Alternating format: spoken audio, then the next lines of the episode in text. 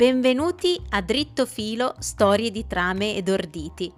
Io sono Beatrice Campanella e sono un tecnico del restauro specializzato in opere tessili. Se non ne avete mai sentito parlare di questo mestiere, sappiate che è normale. Per me non si tratta soltanto di un lavoro, ma di una vera e propria passione che mi spinge a guidarvi in un mondo che per lo più è sconosciuto, ma molto affascinante. Dunque abbandonatevi all'avventura, fatevi avvolgere nelle trame di queste storie tessili e scommetto che non ne rimarrete delusi. Ciao e ben ritrovati alla nuova puntata di Dritto Filo.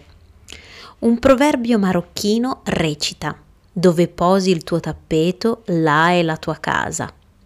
Basterebbe questo per racchiudere in poche parole l'affascinante mondo del tappeto, che con le sue infinite varietà è divenuto un oggetto comune presente in quasi tutte le case del mondo. Dalle sue origini islamiche alle declinazioni più europee, il tappeto è da secoli qualcosa che fa parte della nostra quotidianità. Eppure, per quanto familiare ci sia, al suo interno racchiude dei misteri e delle magiche simbologie che forse non riusciremo mai a capire del tutto. Vediamo di dire qualcosa in più sul tappeto e anche questa volta partiamo dalle definizioni e dall'etimologia. La parola tappeto ha le sue radici nella lingua iranica, da cui si è poi sviluppato il latino tapete o tapetum. Si tratta di un manufatto per lo più rettangolare che può essere realizzato in lana, cotone, seta o altre fibre vegetali e artificiali.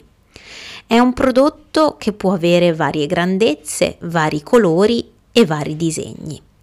Può essere realizzato manualmente o meccanicamente ed è soprattutto distinto da una fondamentale caratteristica, cioè quello di essere fatto di nodi, anche se ci sono poi delle tipologie di tappeti che non sono annodati. Oltre al nodo c'è poi un altro elemento tipico, le frange. Queste sono la finitura dell'opera e rappresentano la parte degli orditi lasciati a vista, cioè quelli non annodati, una parte che era considerata meno nobile. Ed è per questo motivo che i tappeti più preziosi hanno frange molto corte. Dal punto di vista storico c'è chi ha attribuito l'invenzione del tappeto agli egiziani, chi invece l'ha attribuita ai cinesi, ma come al solito non avremo mai una risposta definitiva. Tuttavia è stata di fondamentale importanza la scoperta di un reperto, che è quello appunto del tappeto di Pazyryk, scoperta fatta dall'archeologo russo Rudenko, avvenuta nel 1949 nell'omonima valle di Pazyryk, che è nelle montagne siberiane dell'Altai. Lo straordinario rinvenimento di questo tappeto, oggi conservato all'Ermitage di San Pietroburgo, è la più incredibile testimonianza di una produzione tessile di alto livello, già in epoche remote. Il tappeto è infatti datato intorno al V-VI secolo, diversamente da quanto fino ad allora si sosteneva. Al momento del ritrovamento il tappeto si presentava in ottime condizioni, sia per la forma che per i colori. Questo speciale stato conservativo era dato da uno spesso strato di ghiaccio che si era formato nel tempo da un'infiltrazione d'acqua all'interno della tomba in cui il tappeto era stato riposto. Il ritrovamento del tappeto di Pazyryk ha avvalorato la tesi che sostiene come già nel V secolo il tappeto non rispondesse esclusivamente ad una funzione pratica, ma era già in grado di imporsi come un oggetto d'arte più evoluto.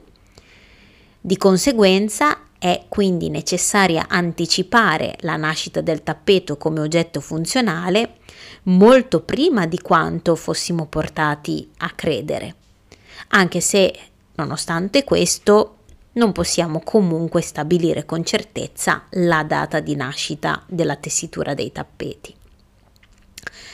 Al di là di questa doverosa parentesi archeologica, il tappeto rimane un manufatto trasversale, conosciuto in tutto il mondo per la sua versatilità, prima ancora che per le sue caratteristiche estetiche. Nasce infatti per vestire gli ambienti, dalle tende nomadi ai palazzi principeschi. Le sue terre d'origine sono la Persia, attuale Iran, e l'Anatolia, ovvero la Turchia, a cui si affianca anche una produzione nomade delle popolazioni del Caucaso. Storicamente il tappeto si identifica con il mondo orientale di matrice islamica, infatti è stato senza dubbio un prodotto della religione, perlomeno all'inizio. Poi con il tempo è stato gradualmente privato di questo significato per offrirsi all'uso quotidiano in una veste meno sacrale e più antica o più estetica. I tappeti passarono in breve tempo dai palazzi iraniani conquistati dall'Islam all'Armenia cristiana negli stati del Califfo di Baghdad.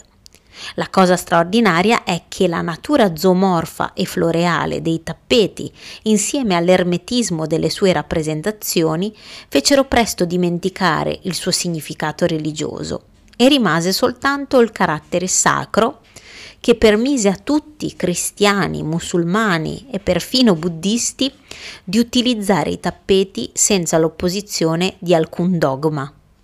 Più tardi, paradossalmente diremo noi, le crociate favorirono ulteriormente gli scambi e i tappeti finirono per colpire l'immaginazione dei pittori dell'epoca, che comprendendo il carattere sacro emanato da questi manufatti, iniziarono ad inserirli nei loro quadri all'interno di scene religiose cristiane. Molti di quei tappeti devono ancora oggi il loro nome più commerciale a quello dei pittori che li hanno fatti conoscere in tutto l'Occidente. Ne sono un esempio i tappeti Holbein, i tappeti Crivelli e i tappeti Lotto. Possiamo quindi dire che i tappeti sono diventati per certi versi un tratto d'unione tra l'Oriente e l'Occidente, testimonianza di un arricchimento reciproco nelle culture dei due mondi che si erano a lungo ignorati o combattuti. Per questo motivo forse i tappeti ci sono così familiari e allo stesso tempo così difficili da comprendere. Ci appartengono e ci sfuggono con i loro mille significati. Anche per oggi mi fermo qui e mi preparo per il nostro prossimo appuntamento, in cui vi voglio parlare di fiber art o, se preferite, arte tessile contemporanea. A lunedì prossimo! Grazie per aver ascoltato questa puntata di Dritto Filo, storie di trame ed orditi. Come sempre, vi aspetto alla prossima settimana per un nuovo racconto. Ciao!